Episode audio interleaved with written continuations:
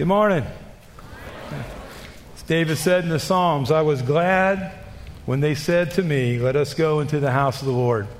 You know, we really have a, a privilege to, uh, to be able to come into the Lord's house and uh, be instructed and to, to worship. And yesterday, I came down here early to kind of do a, a walkthrough, and uh, I was in here by myself, and I was just overwhelmed by the, the magnitude of, uh, of the privilege of sharing God's word with people. And, you know, He allows us to be involved in His work, to be, be an instrument in His hands. And He wants us to understand that, that He wants to work through us and use us. And, and when we understand that it's not us at work but Him, we get to be in the front row of watching Him do something eternal in the lives of other people that's way beyond anything that we could ever hope to do or accomplish. And you know, I got a renewed uh, in a different level of appreciation and respect for our pastor. So I tell you, this is hard.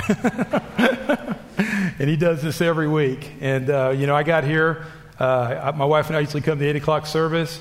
And we usually get here, you know, five, ten minutes early maybe. I got here this morning at 6.30, and this place was buzzing.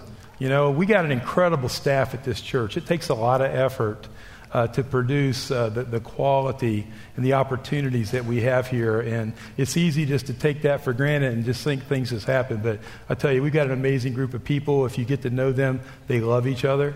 They, they're on the same page. They have the same mission. They have the same purpose. They have the same heartbeat. And I just really uh, feel like we're incredibly blessed uh, to have these people. And, you know, as Philip said, I, I am not a preacher. I have been accused of preaching from time to time in my Sunday school class. Had a lady once, uh, uh, when I hadn't been teaching too long, she asked me if, uh, if I ever thought about asking a question. And, uh, you know, that kind of that kind of hurt my feelings. And I made the mistake that a lot of guys make. I asked my wife if that were true. Uh, guys don't ever do that unless you want to hear the truth. And she did say, uh, sometimes our class gets two sermons. So, and, and, it wasn't over then, though. I guess God wanted to make sure I got the message that there's a difference between preaching and teaching. And I went to the hospital to visit a lady in our class that same week who had had a, a rough delivery of twins. And uh, as I was leaving, she was kind of under some sedation. And she said, You know, I probably, I probably won't be able to be there for a few weeks. And I said, That's okay. She said, But I am so going to miss your sermons. So, so, so, I said, Okay, God, I, I, got it. Oh, got it. I, you know. Uh, and uh, I've, I've, been teaching here for uh, over 25 years. And I started off as a, as a Sunday school teacher. And uh, somewhere along the line, I, I, think I got promoted and I became a, uh, a Bible study teacher. Uh, and then recently, the last few years, I think I got another promotion because now I am a life group leader. And, uh, you know, uh, and the interesting thing is all, all those jobs are, are kind of the same. but, uh, uh, you know, uh, I just will take a minute to plug our life groups. You know, this, this is the big group. You know, this is when we meet together. But, but where most of the ministry happens in this church is in the small groups. And that's what our life groups are. We have life groups. We have a lot of life groups. We have groups that meet here at uh, 8, 9.30, and 11. They're broken up in different ways. There's one for everybody. There's life groups that meet off campus at different times in different places. And, and I tell you, uh, my wife and I have, have, been leading this life group for over 12 years, and uh, you'll never regret. And I love, I love the name because that's what we do. We live life together. You know, we take care of each other. We minister to each other. We serve together. We pray for each other. And as you do those things, God builds bonds that are, that are family you know, these people, a lot of them are here. They've been praying for me uh, throughout this whole, this whole process. And I tell you, you'll never, you'll never regret getting involved. And, and if you're not involved in one, you are missing something. And there's a list out there at that information desk. They got them all broken down. And I just encourage you to pursue, uh, pursue involvement in a life group. Um, you know, uh, uh, last week we started on a new uh, sermon series that our pastor entitled A New Attitude. And he told us last week, he instructed us from the scripture that, that we need to have the mind of Christ. Uh, we need to have the same attitude. We need to have the same values. We need to have the same priorities. Uh, we should see things as Christ sees them. We should see people as Christ sees people. And you know, a, a continuation of that uh, in Romans 12, 2, uh, God speaks to this, and it says this. Uh, it says, Do not be conformed to the world, but be transformed by the renewal of your mind, that by testing you may discern what is the will of God, what is good and acceptable and perfect. You know, and, and, and this challenge to, to believers implies that, that we have a choice. And it's saying you need to exercise your choice. And it also says you can either be one way or the other. You can either be conformed to the patterns of this world, or you can be transformed by the renewing of your mind. And when you look at conformity, you know, the picture of conformity, conformity comes from outside pressure. You know, the picture of conformity is, is, an artist taking clay and through outside pressure, they shape and mold that clay into the image that they want it to be. And, and this, this tells us that, that, that that's what the world wants to do to us. The world very much wants to pressure and shape us into the image of the world. You know, the, the, the worldly system uh, wants us to conform to the worldly standards. Uh, the, the, the, the worldly system wants us to accept that, that its customs and its fashions and the mores of the time, which, which they will tell you are evolving. Uh, but, but it says that we need to get along to go along. It says don't make waves. It says don't stick out. There's a lot of pressure. There's a lot of pressure if you try to live your life in a way that is contrary to the standard of the world. But this passage says that we should resist that conformity. We should not be conformed to this world. It says that we can choose not to. It says that instead, instead of being conformed to the pressure, by the pressure of the world into its image, it says it be transformed.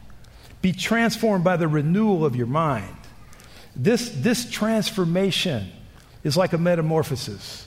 It's like, it's like we see a caterpillar that becomes a butterfly.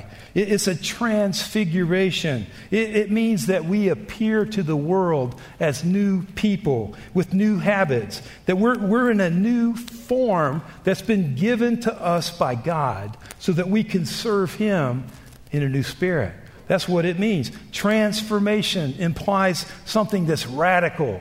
It means it's a thorough and universal change. It's something that starts on the inside and works its way to the outside.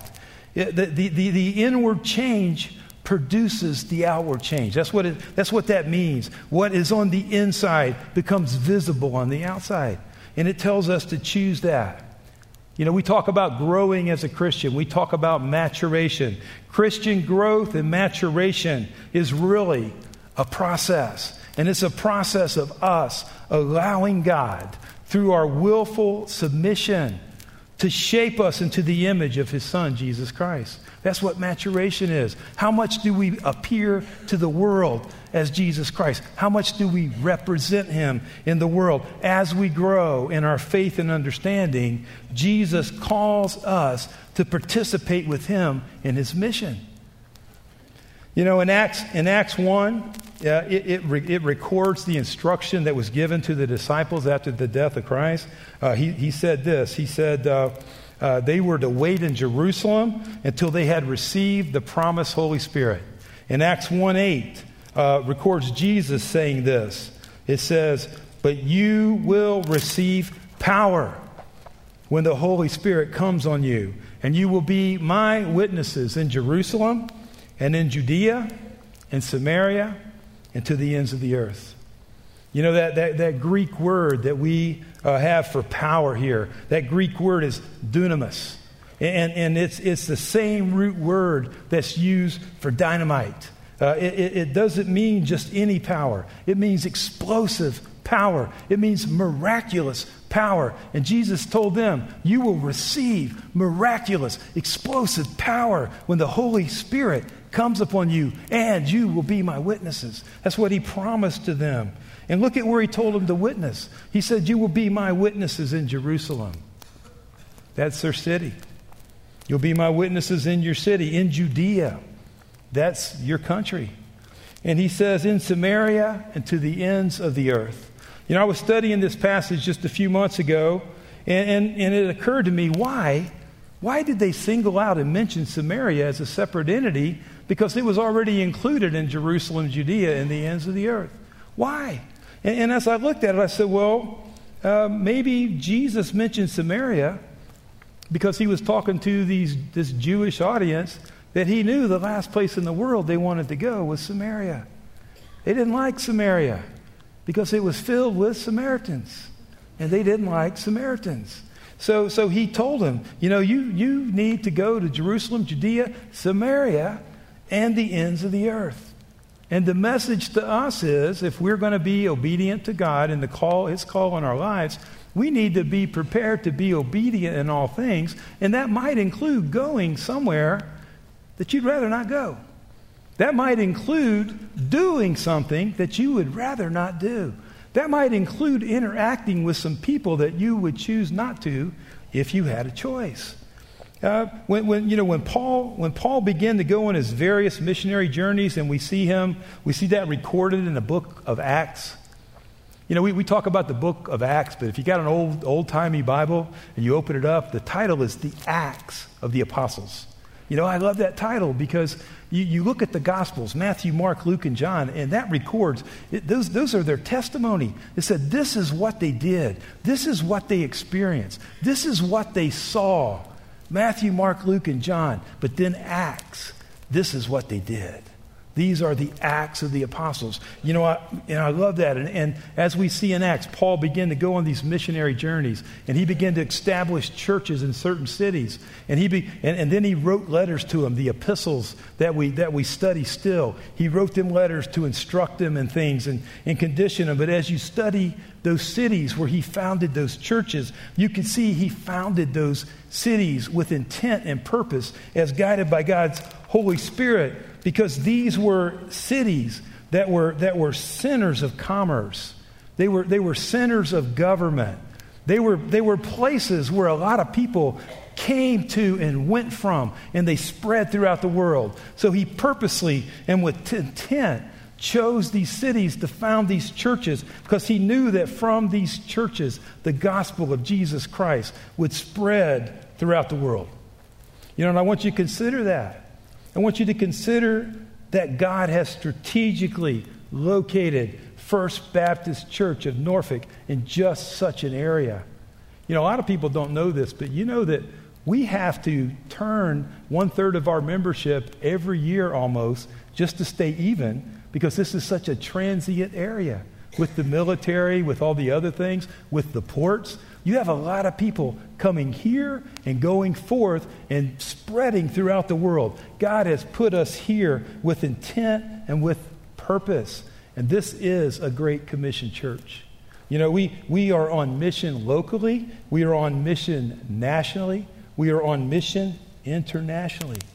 You know, my, my wife and I have been on mission with this church. We've gone to India three times. And I tell you, guys, uh, God used that to change us. God uses, I, I, uh, I think my, my, my, buddy Bill Craig is here somewhere. Bill and his wife Mary. Uh, when you're standing up here, you really can't see all y'all, which, is kind of good. But, uh, you know, Bill was our leader. And, uh, and I told him this week, uh, it, just, it just came to me that, that, that God began to change in me when we went to India, that he continues now. That's what he does. You know, uh, my wife and I know that we have been changed. God changed our faith. God gave us a, a bigger and clearer understanding of the church, what the church is. He changed our marriage.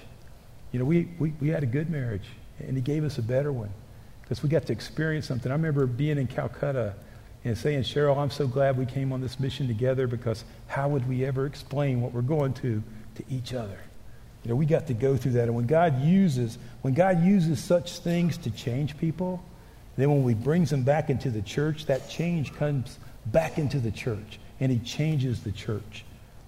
This is ascending church. I thank you for that. I thank you that we are ascending church and I pray that we will continue to be a great commission church and we will experience God's power moving through our people and changing them and bringing them back and bringing that change. You know, Matthew 28, we're going to look at Matthew 28 today, and uh, the, the, the scripture we're going to look at is commonly called the Great Commission. But when you look at Matthew 28, it, it opens up on the first day of the week, on a, on a Sunday. That was the first day of the week for, for Jewish people. And this was also the third day after Jesus had been placed in the tomb. And, and it says that, that on that morning, uh, at that tomb, there were two groups of people that witnessed the same event, but had very different responses to the event. And one of those groups were women that says that, that had come to the tomb to look at the tomb, and the other group were the Roman soldiers who were charged with guarding that tomb. And it says that there was a violent earthquake. And it says that an angel of the Lord came down from heaven and rolled back the stone from the tomb and sat on it. And it says his appearance was such that the guards were so afraid that they shook and became like dead men. And it says that the angel spoke to the women and he told them not to be afraid. He said this to them He said, I know what you are looking for. You're looking for Jesus who was crucified. He is not here, he is risen, just as he said. Then he told them to quickly go tell his disciples and to give them a message. He said, Tell them he has risen from the dead, and as he, he is going ahead of you into Galilee. It says that these 11, because there were 11 disciples at that point, because Judas had already hung himself. It says that these 11 were obedient and they went to Galilee. And, and when they got to Galilee, it says that they saw Jesus. It says that they saw him, and when they saw him, they worshiped. But some of them still doubted what they saw. But then Jesus spoke to him, And the words he spoke are what we have come to call the Great Commission. And he tells them this in Matthew 28 18 through 20. And Jesus came and said to them, All authority in heaven and on earth has been given to me. Therefore, go and make disciples of all nations, baptizing them in the name of the Father and of the Son and of the Holy Spirit, and teaching them to obey everything I have commanded you. And surely I am with you always to the very end of the age. You know, when you look at the life of Christ as recorded in the Gospels, you see that he spent a great deal of time preparing and equipping these men for this mission. He poured himself into them, he, he taught them, he led them by example, he challenged them, he corrected them, he loved them. Sometimes he grew frustrated with them. You know, one time it's recorded that he called them a bunch of dullards. You know, that, that, that would be like today saying, How can you guys be so thick? How can you not get this? And se- several times we see in the gospel that, that, that Jesus backed off or withdrew because it says that his time had not yet come. But now we see there's no longer any holding back. There's no holding back. Now is the time. And he tells his disciples, Go.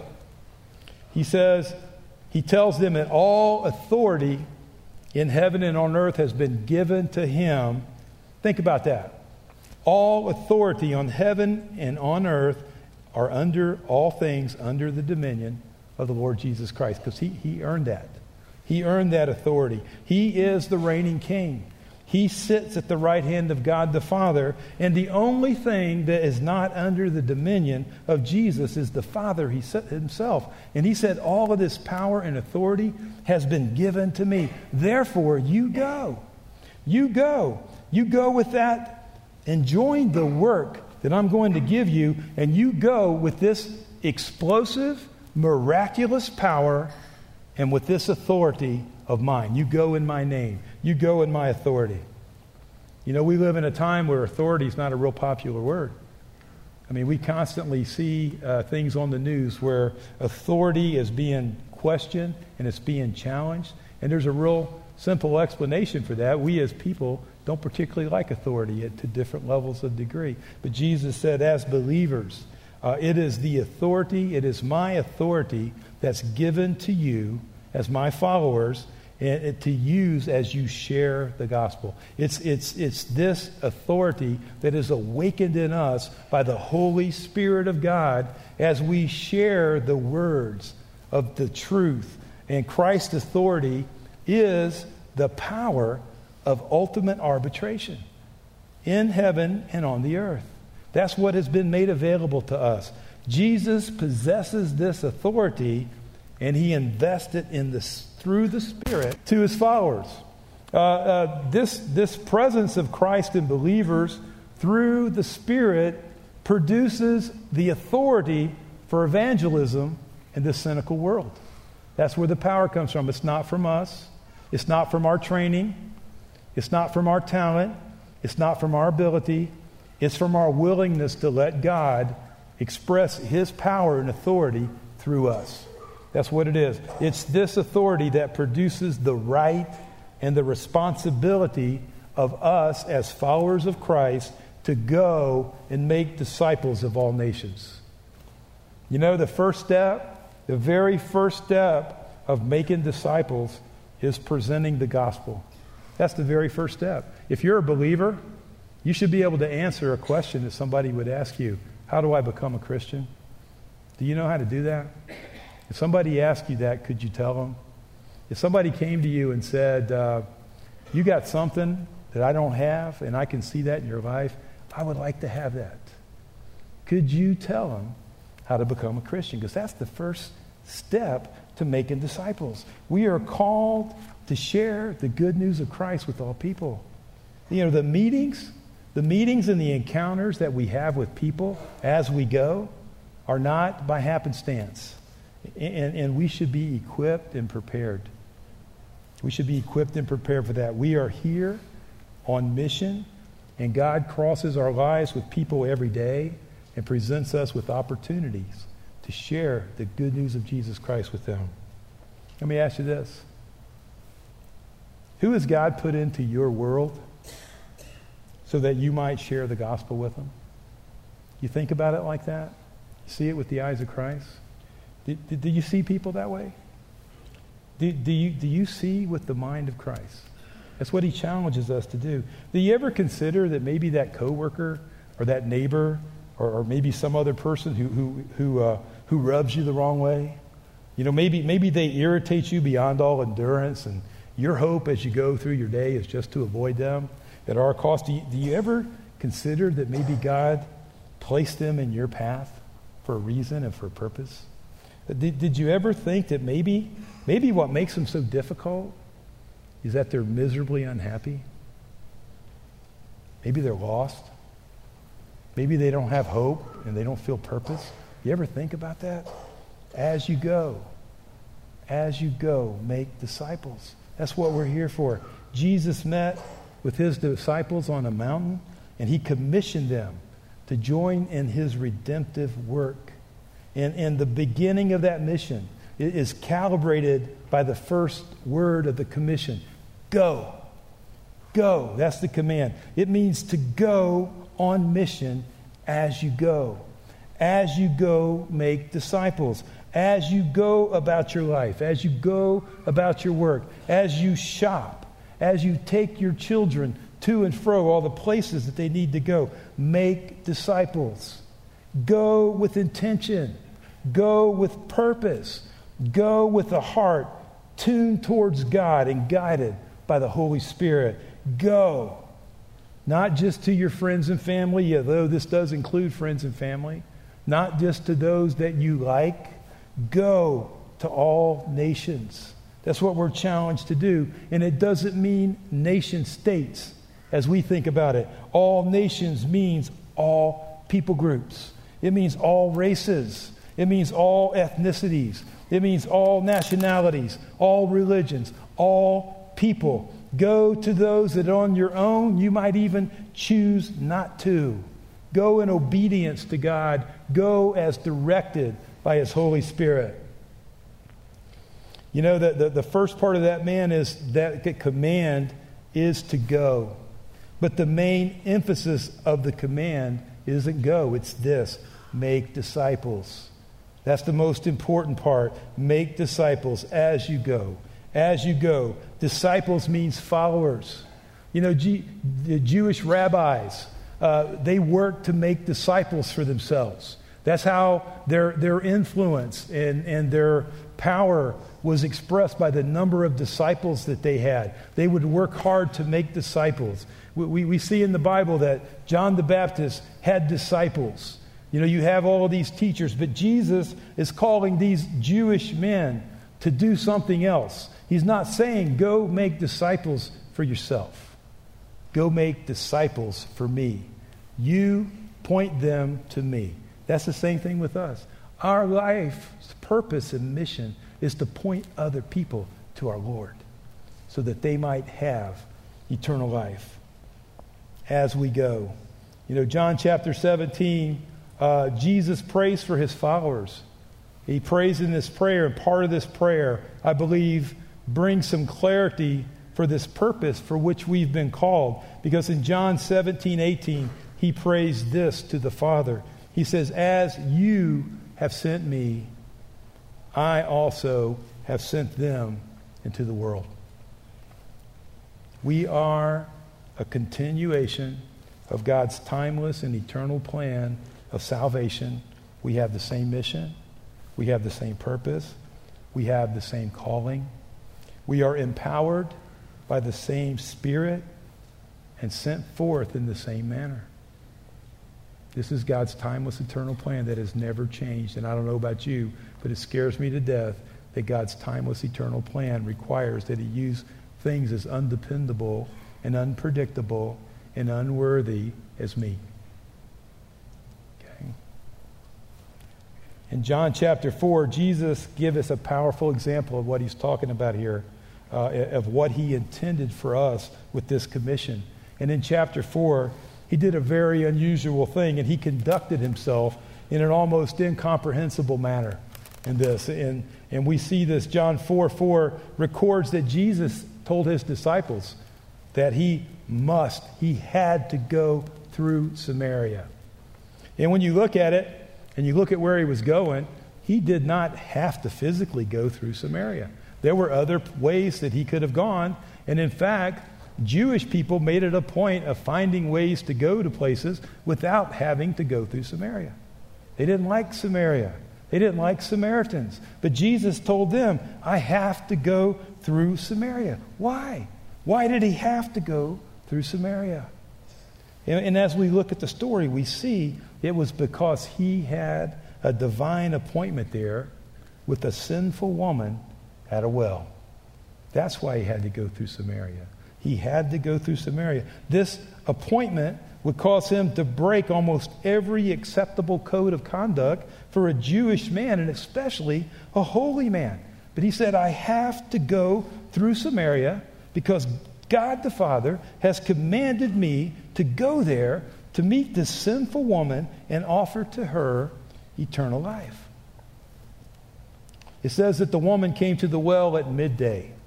You know, this was the hottest part of the day, and this was not the time that other people came to the well. They came in the cool of the day. But she came at midday, and she came then for a reason because she wanted to avoid other people because she was an outcast to the outcast. Uh, it says that she came to draw water, and Jesus spoke to her. A Jewish man just did not speak to a Samaritan woman, and he asked her for a drink. And as they began to talk, he offered to her a drink, but he offered her living water.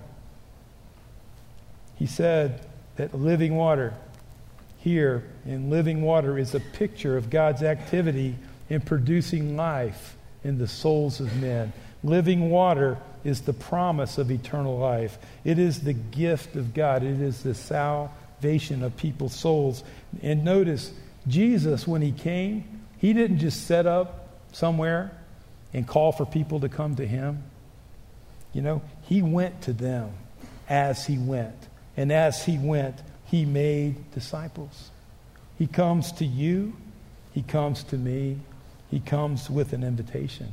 He offers us the same living water. That's what happens when you got a big head. so this woman embraced Jesus and she received eternal life. She, she accepted this living water. And let's look at what she did. John 4 says that uh, in 428, then leaving her water jar the woman went back to town and said to the people, Come and see a man who told me everything I ever did. She'd done a lot. It says that many people were saved because of her testimony. What did she do? She went. She made disciples. She pointed people to the source of eternal life. She pointed them to Jesus. And it says that when Jesus' disciples returned and saw him speaking when interacting with this woman, they were amazed. They couldn't believe that he would do that. And Jesus, being Jesus, he knew exactly what they were thinking. He knew what they might have been murmuring to themselves. And he challenged them. He said this I tell you, open your eyes and look at the fields. They are ripe with harvest. The mission fields are ripe for harvest. And he told them, You're missing it. The fields are ready. The fields are ready in Jerusalem. They're ready in Judea. They're ready in Samaria. They're ready to the ends of the earth. God's message to us is He has a mission field for us. This mission that was given to them is also given to us to go. And He says, as we go, make disciples. You know, the second, the second part of making a disciple is assimilating these new believers into the church. Because uh, accepting Jesus as Lord and Savior is not the end point of making a disciple, it's the beginning point. That's why it's called new birth, because this new person is a babe in Christ. And we need to baptize them and teach them. You know, we, we had a, at 9, 9 o'clock, 30, 9.30, we had a, a, a baptism. You know, we've seen baptisms in this service. And baptism is a picture of a person's commitment to Christ and to this church. It is a first step in obedience. It's really an, an external expression of an internal change. You know, a lot of times when, when, a, when a pastor or somebody's baptizing them, they'll say that, that you've been buried with Christ in baptism and you've been raised to walk in newness of life. You are a new creation. So it's just an external, external picture of something that's happened inside of us. The old has gone, the new has come, and it says that we should first baptize them as a statement of obedience and then, then teach them. And teaching is instructions in the way of Christ. You know, there's a very interesting thing about teaching somebody something, anything. You can't teach them that which you do not know. So if we are going to teach people to obey the commands of Christ, we need to know what those are. You know, we need to spend time in that. If we're going to make disciples, we need to spend time in God's Word. You know, this, this is not just a book about God. Okay, this is not his autobiography. This is his timeless and eternal word to us. And he says, if you will read my word, I will reveal myself to you. So as we spend time in His Word, and as He grows us, and as He instructs us, and He more fully reveals His truths to us, He says that we are to teach those to other people. And you know, the most powerful teaching tool that we have as believers is example. The example of our lives. We, we need to show others with our lives that we are living in accordance to what we profess to believe. That's, that's powerful. When we profess that, application is the acid test of belief. If you truly believe it, you will apply it in your life. When you study the Bible, you see, look at it. What does it say? You study intently. What does it mean? But here's the third part how do I take that truth and apply it to my life? That's what he tells us to do. And then, how do we apply it in our lives and teach others to do the same? Teach others to obey, show them to obey, make disciples. That's what we're called to do. And you know, the imperative in the Great Commission is not to go, it is to make disciples. The fact that we will go is, is assumed. We will go. We will go about our lives. We will go along our way. We will do the things that we have to do to live. But as we do those, as we go, it says, make disciples. You know, there's some of us here, and we know Jesus Christ, we know that we've been saved, we know that we've had this transformation in our lives, we know that we have received the gift of eternal life, but, but, but maybe, maybe we're not feeling God's power in our life. Maybe it's something you felt in the past, but you haven't felt it in a while. Maybe it's something that you've never truly felt. And if that's the case, if that applies to you, I just want to ask you to consider something. When was the last time that you stepped out in faith and in obedience to our Lord? When was the last time you humbled yourself before Him in prayer and invited Him to have His way with you? That's, that, that's a scary prayer, guys. I've done that. That's scary because you don't know what He's going to do. He, he, we can make a lot of excuses. We can give a lot of reasons why we're not involved in the work of the kingdom. And I know, I know I can get really focused. And when I've got something weighing on me, I can get tunnel vision. And, and people at work tease me because I'll walk right past them. You know, they'll speak to me and I, I won't hear them. And they'll know something's weighing heavily. And when I'm in that mode, I can begin to tell myself that, that I don't have time for this extra work of God's kingdom. But that's, that's a mistake because that's not extra work. That's the reason for which we're here, to do the work of God. And, you know, Jesus showed us how to deal with that in Luke 19. In Luke 19, it records that, that Jesus was on the way to Jerusalem for the last time. He knew what was going to happen in Jerusalem. He was facing this crucifixion. He knew it. And we know that he knows it. He clearly told his disciples what was going to happen. We know that this was weighing heavily on him because we see that in the last night in the Garden of Gethsemane when he prayed alone and he prayed in agony and he cried out to God. And it says that sweat dropped from his brow like great drops of blood. And he prayed and he asked the Father this He said, Father, may this cup pass from me. You you know what he was saying? Is there any other way? I, would rather not do that. And when we look at this, we see the humanity of Christ. You know, Christ was fully God and fully man. And we see Christ as God when he stood up in that boat and he commanded the storm to stop. He commanded the creation. When he bypassed all of creation and fed the 5,000 by multiplying that, we see the divinity of Christ. But here in the garden, we see the humanity of Christ. When he cried out, Is there any other way? And he said, Not your will, but my, not my will, but your will be done. And the answer was there was no other way. So we know this was weighing on him. So as he walked to Jerusalem, he had every reason to be focused on that and to be considering because never has any person carried such a weight in their life because the salvation of all people was dependent upon him. That's the weight that he carried. And it says, when Jesus entered Jericho, when he was passing through, a great crowd came out to see him because his reputation had gotten out there. People came out, they wanted to see him. They, they flocked along the, the roads, they blocked the way. And it tells us that there was a very wealthy Jewish man. Who, who, who also wanted to see Jesus. And the Bible tells us that he was a man of short stature. I remember the, the, the hymn I learned as a child. It says that this was a wee little man.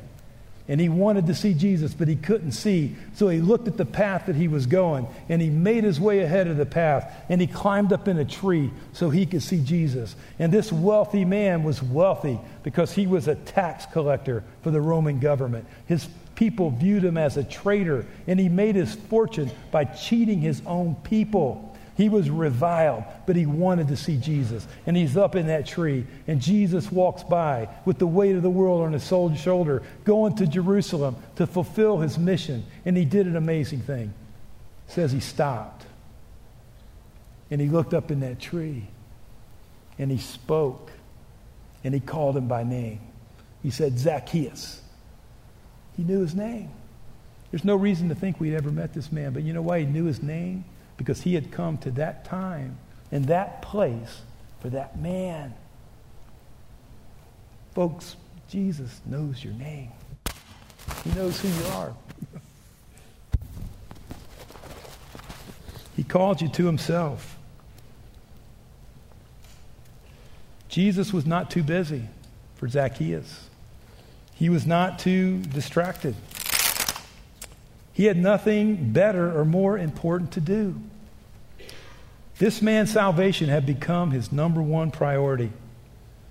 That's a message for us here as we go about our daily business, as we go about our lives, as we go about with the worries and the burdens that we care. Still, make disciples. Go with intent, go with purpose, go with your eyes on the fields ripe with harvest. Go as directed by God and guided by the Holy Spirit as we live to fulfill the mission of our church to love God and love others and live the mission as we go make disciples. That is our mission, that is our purpose, and that is the example that our Lord gave to us. And you know, at the, the last part of that Great Commission in verse 20, it says that He does not send us out to do His work alone, because it says this Jesus said, And surely I am with you always to the very end of the age. So we should go with confidence, confidence. We should go with hope. We should go walking in faith because our Lord, what He calls us to do, He equips us to do. And I stand here before you offering myself as a living example of this truth. Because when Eric asked me to do this, it scared me to death, folks. But as I prayed and as people prayed for me, I felt God beginning to prepare and equip me to do that which he has called me to do. And my prayer is that you wouldn't hear what Kevin had to say, but that you would hear what God has for all of us to hear. And you know, we're going to pray here in a minute. And as we pray, I just want you to, to consider some things. You know, maybe you're here today and you've never accepted the free gift of this living water that Jesus has made available to us at an incredible price to himself that was purchased by him on a cross just for you. Maybe you've never accepted that. And maybe you've come to know that there's something missing in your life. You know, uh, might I suggest that if you, if you feel like that life just isn't everything that it should and could be, that maybe there's a void in your heart that only Jesus can fill? Because I, I believe that. I believe that God made us for a reason, and that reason was to have a relationship with him. And I believe that that's hardwired into the souls of all people. And I believe that we have an innate longing for God. We desire to fulfill that which we were created for. So maybe, like Zacchaeus, maybe he's calling your name right now. Maybe he's calling to you. And if you know that, and if you'd like to talk to somebody about it here in a minute, after I pray and, and as we sing, I'm going to invite you to step out and come down here, and we'll have uh, some of our ministers who will be glad to talk to you about that and, and minister that. Wouldn't you like to be whole and complete, folks? Wouldn't you like to be that which you were created to be? But maybe you're a believer, and maybe you haven't been active and involved in the work of the kingdom, and maybe you just need to humble yourself before God and boldly ask Him what it is that He would have you do you know, I want you to feel free to come down here to this altar. It's always open. Or you can just kneel where you are just bow your head down and pray. But I challenge you to have the faith to ask God this, to ask God to do as he will with your life, to direct you. So after I pray, I invite you to respond to God. Father, we, we love you. We just praise your holy name. We just thank you, Lord, that you loved us so much that while we were lost in our sins, while we were separated from you, helpless and hopeless to restore ourselves to you, you sent your Son to die on a cross, Lord, as the ultimate expression of your love for us. And I pray, Lord, that people would not be timid if you're calling their name. I pray that they would step out and they would come to fulfill that which you created them for and be restored to you and feel the power of your living water as it transforms their life. Lord, I pray for believers that haven't been experiencing your power because they haven't been walking in faith and obedience. And I pray that they will resolve now to correct that and allow you to use each of us as you see fit and allow us to be involved in building something timeless and eternal. And I pray this in Jesus' name.